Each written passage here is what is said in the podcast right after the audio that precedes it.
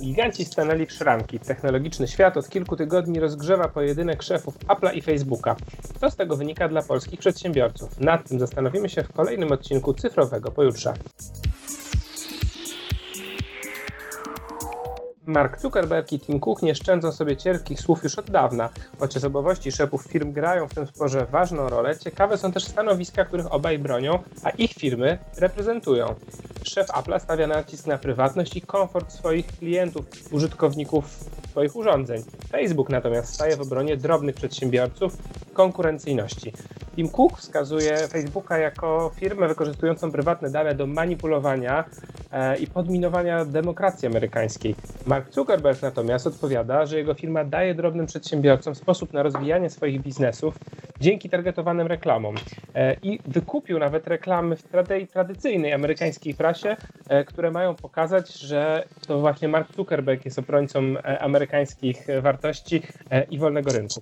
W tej wersji Facebook broni właśnie wolnego rynku, a Apple jest tylko chciwym monopolistą nastawionym na wyciskanie pieniędzy z klientów i z przedsiębiorców.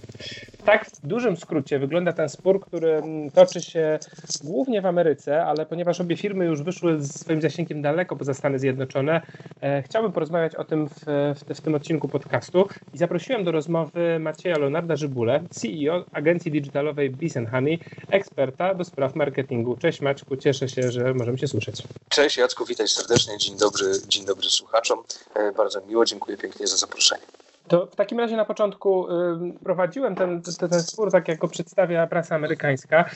Y, to może na początku chciałem Cię zapytać, czy Facebook z Twojej y, perspektywy, osoby pracującej z tą platformą na co dzień, czy Facebook jest faktycznie platformą, która wspiera drobnych przedsiębiorców, tak jak to przedstawia Mark Zuckerberg? Mhm. Znaczy tu, wiesz, tu jest kilka wątków. Jeszcze pewnie też bym się chciał e, odnieść e, w ogóle do tej sytuacji, do, tej, do, do tych wystąpień Tima Cooka i Marka Zuckerberga i tej rozmowy w kongresie tak naprawdę amerykańskim pomiędzy Facebookiem a Applem, ale najpierw spróbuję odpowiedzieć bezpośrednio na to, na to twoje pytanie. Aczkolwiek ja powiem tak, pamiętam rozwój Facebooka od samego początku. To jest platforma, która powstała w 2004 roku w Stanach. Powiedzmy ten swój boom na świecie zaczęła e, przeżywać w 2006-2007 roku. Do Polski trafiła e, w maju e, roku 2008. No i w ogóle pojawiła się razem z rewolucją mediów społecznościowych. Można powiedzieć, że to z globalnego punktu widzenia też jest taki czas, w którym media społecznościowe w ogóle się rodziły. Co prawda w Polsce my już znaliśmy takie platformy jak Grononet czy Nasza Klasa, które, które też już miały swoje E, swoje sukcesy, natomiast no, Facebook no, to był ten e, globalny e, gracz, więc myślę, że w ogóle rozpatrując kwestię tego, tego sporu i w ogóle tego, o czym ro, rozmawiamy, jakby nie można zapomnieć w ogóle o tym, że media społecznościowe się na świecie i w internecie pojawiły. Kiedyś internet był rozumiany jako ten internet bez mediów społecznościowych.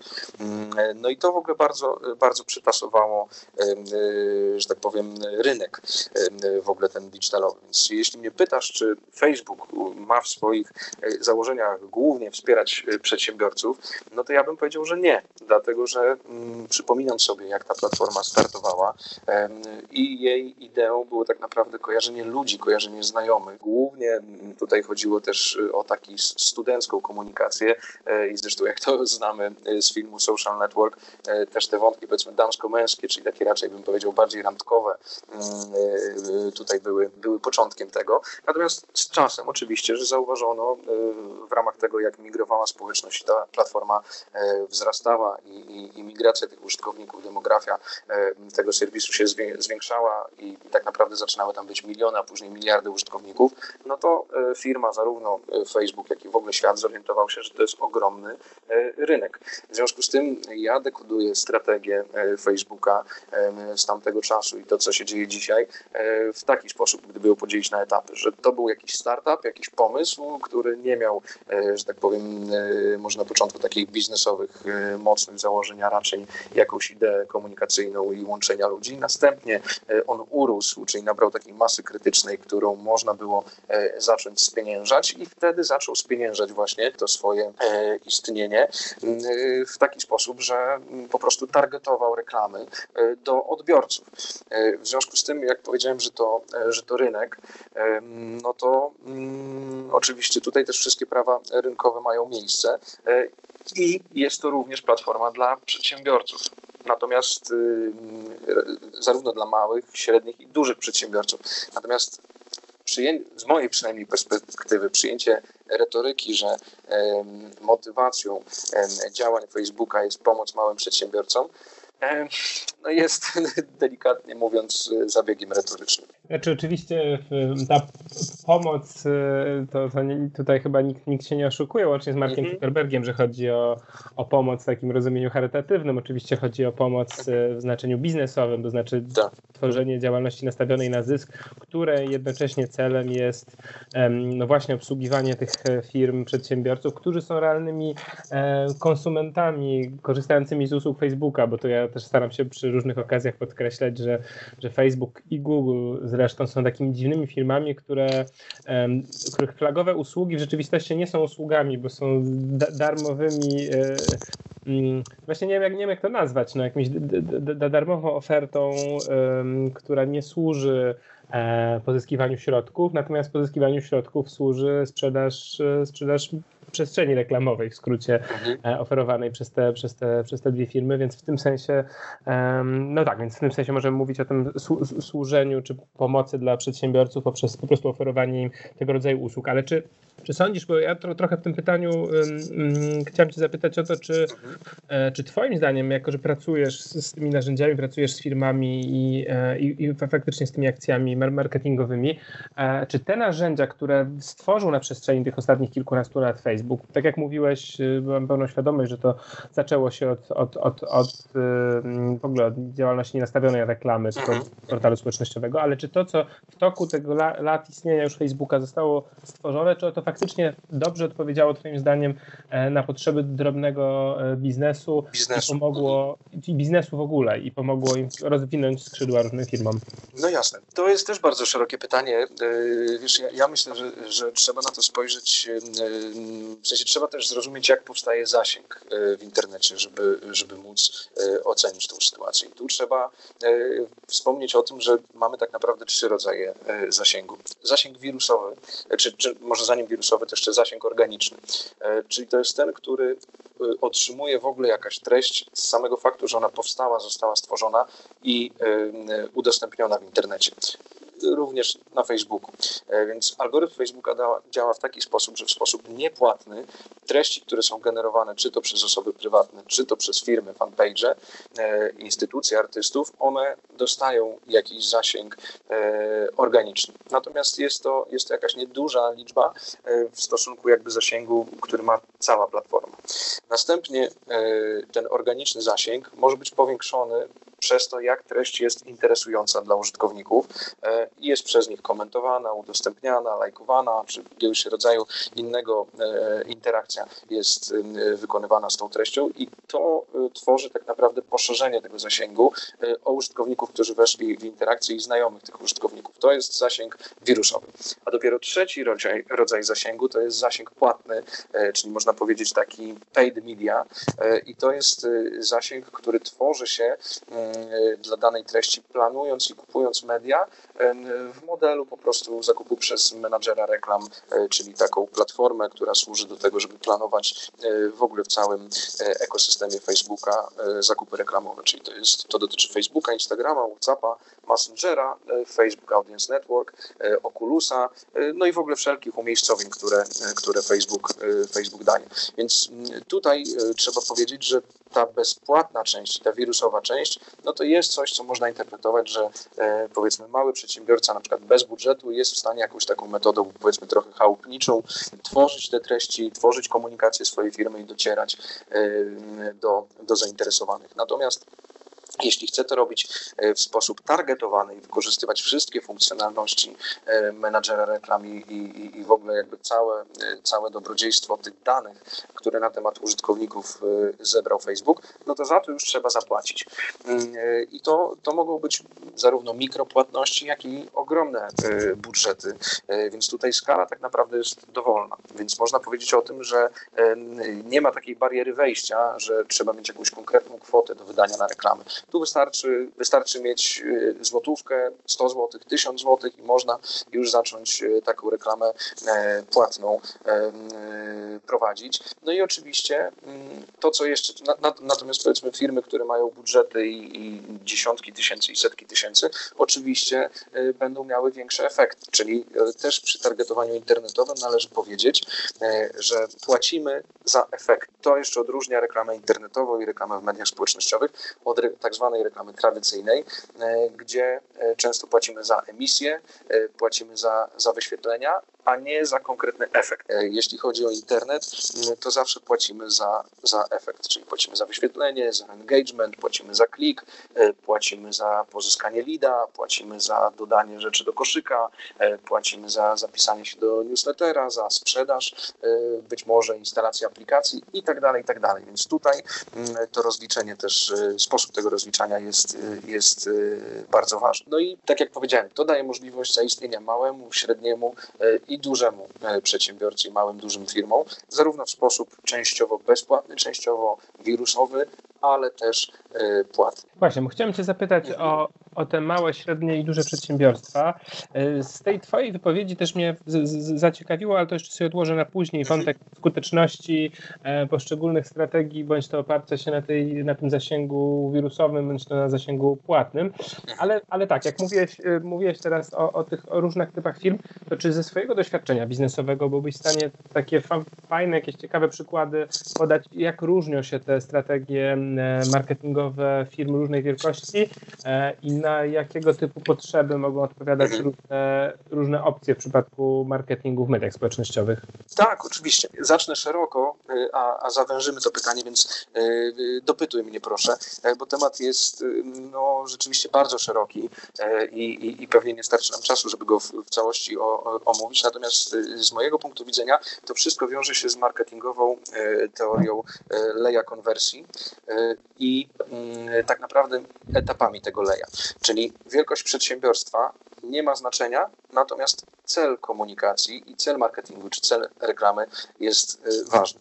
I to jest y, też tak naprawdę ten lej konwersji zaszyty y, niejako w systematykę i logikę działania no, tak naprawdę dzisiaj wszystkich mediów społecznościowych i internetu, no, ale na czele z Facebookiem. Więc pierwsza jego część, ta najszersza na samej górze, to jest część, która generuje cele, tak zwane cele brand awareness, czyli to jest świadomość marki. Czyli to będą takie cele jak właśnie wyświetlenia reklam albo wyświetlenia treści, unikalne bądź nieunikalne. Mm, następnie tutaj też będą takie cele reklamowe jak wchodzenie y, w interakcję z treścią, czyli tworzenie zaangażowania, mówiąc tym językiem Facebooka, engagementu, czyli nie tylko, że dana treść się wyświetli danej osobie, ale też, że konkretni użytkownicy z danej grupy targetowej będą wchodzić z daną treścią w interakcję, czyli zostawiać pod nią swoje mm, oznaczenia emocji, jakie mają w stosunku do tej treści, bądź komentować, bądź udostępniać. Dalej w leju konwersji mamy tę środkową część leja, to jest część jakby związana z doświadczeniem marki, czyli z brand experience. To z kolei są cele, które tutaj mamy ten popularny format CPC, czyli cost per click, tutaj mamy ten format cost per view, czyli koszt za obejrzenia na przykład treści wideo, czy wyświetlenia treści wideo. Tutaj też będziemy mieli być może instalację aplikacji, i, i jakby wszystko to, co buduje też doświadczenie treści z marką. Natomiast na samym dole aleja konwersji jest y, no właśnie konwersja. Mm, można to przetłumaczyć jako sprzedaż bądź jako osiągnięcie finalnego celu marketingowego. E, tutaj będą takie cele właśnie jak CPS, czyli cost per sale, jak dodanie do koszyka jak pozyskanie LIDA, czyli CPL.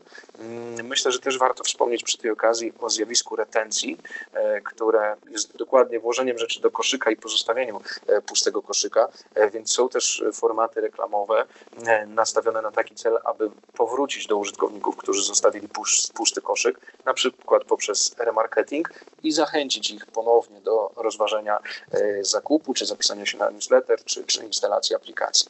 Więc stricte to jest, to, to są te cele, jakby to jest logika tego, e, tego jak, jak działają te cele, jak działa tutaj marketing. Ale no jak dopytam, rozumiem, że ten lejek konwersji, o którym mówisz, no to jest pewna metoda tworzenia strategii marketingowej dla firm każdej wielkości, tak? Każdej wielkości, tak małym jest. biznesem czy, czy dużą korporacją. Tak jest. I też, tak jak mówiłem chwileczkę wcześniej, z tego też wynikają mm, koszty, e, które reklamodawca e, niezależnie od wielkości przeznacza na reklamę, bo e, jeśli poznamy koszt za poszczególny cel reklamowy, czyli na przykład koszt za tysiąc wyświetleń, koszt jednego obejrzenia wideo, koszt jednego klika, czy koszt jednej sprzedaży, to chcąc osiągać cele ze strategii marketingowej, e, znając ten koszt, który będzie dla naszej reklamy, możemy go multiplikować i tworzyć przewidywalny marketing. Znaczy, wtedy wiemy, co otrzymamy za 100 zł, wiemy, co otrzymamy za 1000 zł, co za 100 tysięcy złotych i jesteśmy w stanie skalować zarówno biznes, jak i reklamę w taki sposób, żeby te cele e, nie tylko pojedyncze, ale w takich wielkościach, jak są nam potrzebne, e, osiągać. I to jest raczej, myślę, ta miarka skalowania reklamy w stosunku do potrzeb danego biznesu. Więc y, ja bym powiedział, że w tym rozumieniu rzeczywiście Facebook dał, e, czy media społecznościowe dały ogromne narzędzie wszelkiego rodzaju firmom do tego, żeby te swoje cele marketingowe osiągać w mediach społecznościowych w internecie i dały im też maszynkę e, do skalowania e, wydatków na ten, na ten cel. Mm, no właśnie za pośrednictwem menadżera reklam na przykład facebookowego. Czyli w skrócie, jak się rozumiem, mówisz, że najważniejsze jest od tego, że że firmy mają dostęp do swoich klientów, to jest to, że przez te narzędzia, ich szczegółowość, możliwości płacenia za wyniki, to zupełnie zmieniło relacje, jak rozumiem, pomiędzy firmą reklamującą się, a, a, a firmą, której ona zamawia przestrzeń reklamową. Że tak jak mówiłeś, to nie jest kupowanie kota w worku, tylko jak rozumiem teraz w mediach społecznościowych jesteś w stanie bardzo dokładnie przeanalizować, co się dzieje z twoimi materiałami reklamowymi, jesteś w stanie bardzo dokładnie zamówić to, co chcesz, żeby się wyświetliło i, e, i płacisz potem za to, że za sukces, tak?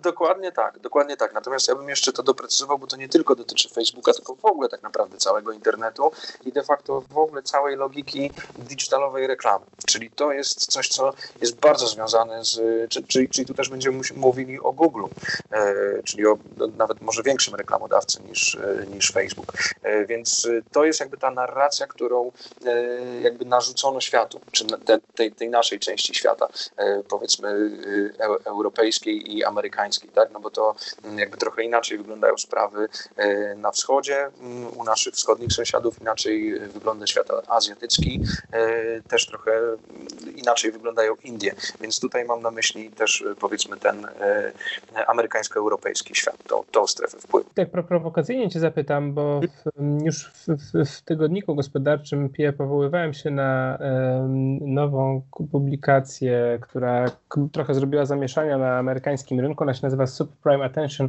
e, Crisis, której autor Tim Hank próbuje argumentować, że cała e, reklama w sieci, szczególnie reklama właśnie oferowana przez, e, przez Google, Facebooka, no ale nie tylko, ona opiera się na dosyć optymistycznych założeniach dotyczących uwagi odbiorców. Znaczy jesteśmy bardzo łatwo w stanie zbadać, kto kliknął w link, kto zobaczył, kto przewinął, to jesteśmy w stanie zbadać, ale nie jesteśmy zbadać tego, co zachodzi dokładnie w głowach tych osób, tych użytkowników internetu.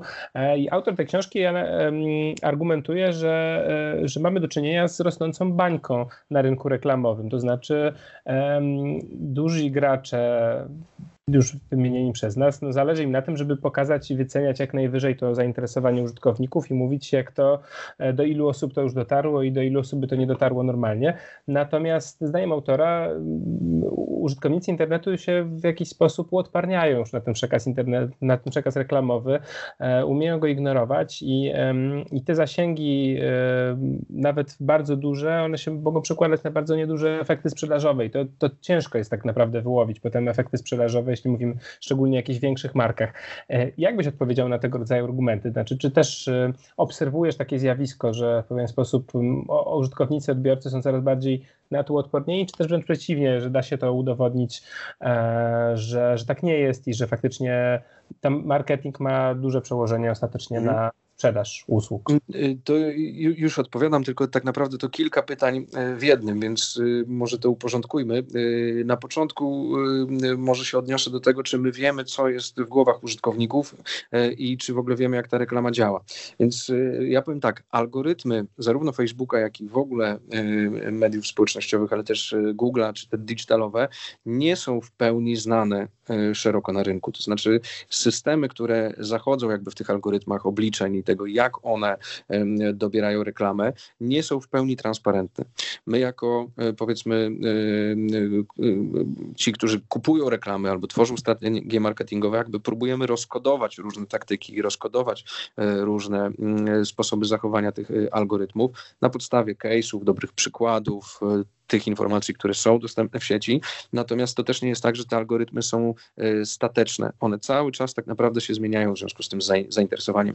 Więc ja powiem tak, są dwie trudności. Jedna to jest rozkodowanie tego, co interesuje faktycznie użytkownika i tego, co on ma w głowie, a druga rzecz to rozkodowanie algorytmu danego e, medium e, i tego, tego jak on działa. Więc to jest pierwsza rzecz. E, druga rzecz, zapytałeś mnie o zjawisko tego e, uodparniania się mm, e, userów na, na reklamę i na pewno mm, takie zjawisko ma miejsce. W mm, reklamie tradycyjnej nawet mówiło się o ślepocie banerowej, która też przeszła do internetu, to znaczy, że już nie zauważamy pewnego rodzaju, nie wiem, billboardów w mieście, czy nie zauważamy reklam w mieście, tylko one są jakby naturalnym gdzieś tam wystrojem i rzadko kiedy naprawdę naprawdę świadomie skupiamy na nich uwagę. I podobne zjawisko też jest w internecie. To znaczy, że jak wchodzimy na jakąś stronę internetową czy na serwis społecznościowy, to po prostu ilość reklam e, nas zalewa i nie na każdą reagujemy. Tutaj oczywiście wchodzi jeszcze teoria reklamy, y, czyli tego, co my widzimy i w jaki sposób nam jest to pokazywane, więc y, jakby zabiega się też o naszą uwagę, y, tworząc wymyślne kreacje, tworząc nowe formaty, wideo, różnego rodzaju stories i tak dalej, czyli to, co po prostu uwagę użytkownika przyciągnie. Natomiast na pewno jest tak, że to mm, jakby samoświadomość użytkowników internetu jest bardzo wysoka i e, świadomie też e, od tych reklam użytkownicy zaczynają stronić. I to jest zupełnie naturalne, no bo ludzkość poznaje coraz bardziej internet. E, był przesyt tych reklam, czy jesteśmy w czasie tego, gdy, gdy tych reklam jest za dużo, więc e, zaczyna się mówić o jakości, a mniejszym natężeniu. E, no i użytkownik też to jakby coraz bardziej rozumie i wie, jak to, wie, jak to omijać. Ja jeszcze też zaznaczę taki wątek, że wszedł też nowy gracz, stosunkowo nowy, bo on jest od dwóch, trzech lat na rynku światowym mediów społecznościowych, czyli TikTok. I oni z kolei weszli w tym miesiącu na polski rynek z taką kampanią, e, czy z głównym komunikatem, e, który mówi don't make ads. To oznacza nie twórz reklam. E, więc oni już zauważyli ten trend i stają w opozycji do mm, klasycznych mediów społecznościowych i mówią o tym, żeby właśnie tworzyć autentyczną komunikację, która pokazuje też produkty, zachęca do, do korzystania z usług firm, ale nie jest stricte mm, e, komunikacją reklamową, a taką bardziej autentyczną. Mm, no i trzecia rzecz. To mhm. właśnie chciałem, chciałem się zapytać już, bo też mamy jakoś tam niedużo czasu, ale tak. to jest ciekawy wątek o tym TikToku. Czy myślisz, że to może być przyszłość y, reklamy w, w sieci w najbliższych latach? E, myślę, że tak. Na pewno jest to, jest, to, jest to trend, który jest bardzo wzrostowy. To chińska firma, która ogromnie urosła i, i, i zyskała ponad 2 miliardy użytkowników e, na świecie, więc e, taki breaking point został już minięty. Otwierają biura no, w tak naprawdę najważniejszych miastach świata, w tym w Warszawie. To się dosłownie wydarzyło teraz na przełomie stycznia i lutego 2021 roku. Trwa zresztą rekrutację i nabór do tych, do tych biur. Warszawa ma odpowiadać za w ogóle region Europy Centralnej i Wschodniej. Zresztą Facebook też ma swoje biuro tutaj w Polsce. No i tak, i jakby ta ilość, w ogóle zainteresowanie społeczne tym formatem, który proponuje TikTok, czyli takimi krótkimi, można powiedzieć, filmami podmontowanymi, bardzo opartymi na muzyce i, i na w ogóle takim śmiesznym twiście, no to skradło serca użytkowników w ostatnich miesiącach, a może nawet latach. Więc powiem tak, nie wiem, czy to jest platforma, która stanie się liderem mm, i zagrozi Facebookowi mm, jakby w całym jego potencjale, natomiast na pewno jest zauważalna w strategiach marketingowych wielu marek i, i, i jest to na pewno jedno z mediów społecznościowych, które mm, no, będzie wymieniane i jest już wymieniane w, w czołówce. Więc jest to na pewno, na pewno trend. Chciałem Cię zapytać o to bardziej pod kątem tych, tych metod marketingowych, o których mówiłeś, bo, bo, bo o TikToku faktycznie my też już, już trochę pisaliśmy, bo to jest, jest bardzo ważny fenomen na wielu płaszczyznach, ale to jest, to jest bardzo ciekawe, co mówiłeś o, o tej w ogóle zmianie być może filozofii potencjalnie, to znaczy to, mhm. że TikTok w inny sposób oferuje, a jak rozumiem oferuje przestrzeń reklamową, to jest jedno, ale czy TikTok jako jakaś fala, która zmienia sposób korzystania, szczególnie przez młode pokolenie z, z urządzeń, on sprawi, że w ogóle ten marketing będzie inaczej wyglądał i wyobrażasz sobie na przykład za 3, 4, 5 lat e, internet bez, bez, bez tych ads, tak? bez tych klasycznych e, reklam takich targetowanych jak obecnie, tylko z, po prostu z intensywną komunikacją bezpośrednią firm? Czy myślisz, że to jest możliwe jako alternatywa dla całego rynku, czy to raczej e, nisza dla tej platformy? Myślę, że, że nie jest to możliwe i nie wyobrażam sobie tego. Zresztą TikTok na sztandarach ma napisane, żeby nie tworzyć adsów, czyli żeby w ogóle cała komunikacja filozoficznie była bardziej autentyczna. Natomiast jeśli byśmy przeanalizowali to, jak tworzy TikTok zasięg, E, to będzie dokładnie tak samo, czyli tam też mamy zasięg organiczny, wirusowy e, i płatny. W tym momencie, w związku z tym, że e, platforma zbiera użytkowników, to ten zasięg organiczny i wirusowy jest znacznie wyższy niż w innych platformach społecznościowych i gdybyśmy mieli to porównać na przykład z Facebookiem, to dzisiaj pewnie TikTok bardziej służy małym przedsiębiorcom i daje im szansę na to, żeby po prostu mieli większy zasięg za free. Natomiast, że tak powiem, panel reklamowy TikToka też jest płatny, to znaczy możemy tam targetować e, reklamy dokładnie e, w bliźniaczy sposób, jak na przykład na Facebooku e, czy, czy, czy w innych mediach społecznościowych. Więc jakby myślę, że to się bardzo nie zmieni. Próbuje się zmieniać filozofię tego, co my widzimy i co odbieramy zmysłami, natomiast logika i system tego leja konwersji nadal jest tam zaszyty. No już ostatnie pytanie zupełnie, bo w sumie wymęczyłem cię pytaniami o, o, o marketing sami, nie, o to jak, jak działa Facebook. Nie, nie zmęczyłeś mnie. nie, nie, bo wprowadziłem ten temat na początku, więc chciałem Cię też zapytać jeszcze na końcu o Twoje podejście do, do, tej, do tego całego sporu, o którym mówiłem. Um, bo skoro zależało mi na tym, żeby, żebyśmy, żeby nasi słuchacze też mogli zrozumieć w ogóle o, o, o, o co chodzi i o co, o to, o co toczy ten, się ten spór. Um, tam jest, ja już też dlatego nie mówiłem o konkretach, bo tam jest, są różne, różne batalie. Ostatnia batalia to jest dotycząca e, ustawień prywatności w urządzeniach w nowych iPhone'ach, to znaczy, żeby żeby e, targetowanie reklam było co do zasady do włączenia, a nie do wyłączenia. Ale to jest trochę poboczne, bo to rzeczywiście jest spór, który narasta i on jest taki dosyć zasadniczy. Jakie jest twoje podejście do tego sporu? Tego, czy, mhm. czy, czy, prywatność musi stać w sprzeczności z konkurencyjnością? W, dużym Jasne. Myślę, że to będzie dobra klamra dla, dla tej naszej rozmowy y, i, i, i rzeczywiście może trochę zabrakło konkretów y, tego sporu, y, więc ja, ja spróbuję się na nich skupić. Tak naprawdę mm, tutaj chodzi o to, że Apple, czyli no, czy ustami Tima Cooka, czyli CEO Apple'a, zapowiedział, że wraz z wejściem nowego iOS-a mm, z numerem 14.5 wejdzie tak naprawdę App Tracking Transparency, czyli to jest taka funkcja, która będzie zaszyta w iOSie i będzie dostępna dla wszystkich użytkowników Apple'a do tego, żeby świadomie mogli podjąć decyzję, czy chcą być trakowani i ich działania, czy, czy mają być trak, trakowane w aplikacjach, z których oni korzystają na telefonie, czy nie. I w związku z tym, żeby też sami mogli podjąć decyzję, czy chcą dalej udostępniać te dane. Bo jako użytkownicy pewnie nie wszyscy wiemy, że jest tak, że jeśli e, nikt nas o to nie pyta, a instalujemy jakąś aplikację, no to w związku z regulaminami i Apple'a, i Google'a, i Facebooka, e, de facto udostępniamy dane o wszystkim, co robimy, nie tylko w tej aplikacji, ale też w aplikacjach powiązanych z tą aplikacją albo w ogóle z naszego telefonu. Czyli generujemy bardzo dużo danych o lokalizacji, o, o, o behawioralnym targetowaniu, czyli o, o zainteresowaniach. I to tak naprawdę klucz tego sporu dotyczy właśnie tego, że jeśli Apple wprowadzi z nowym iOS-em ten App Tracking Transparency, to zablokuje tym samym e, częściowo możliwość udostępniania tych danych, na przykład Facebookowi.